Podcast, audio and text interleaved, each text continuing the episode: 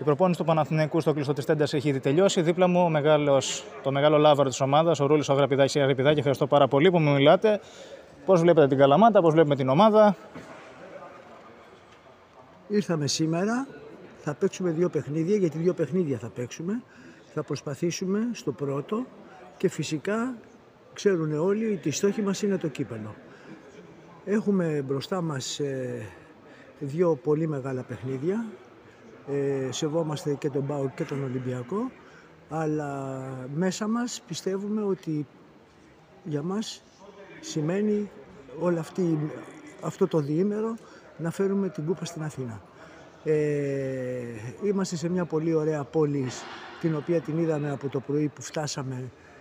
Χαιρόμαστε πάρα πολύ που είδαμε φίλους, γνωστούς, Παναθηναϊκούς και μη, και ελπίζω να γίνουν πολύ καλά παιχνίδια με μια πολύ, πολύ καλή διοργάνωση της ΕΟΠΕ και φυσικά ο στόχος μας είναι το Κύπελλο. Είναι η κούπα. Ηθικών ακμεότατων.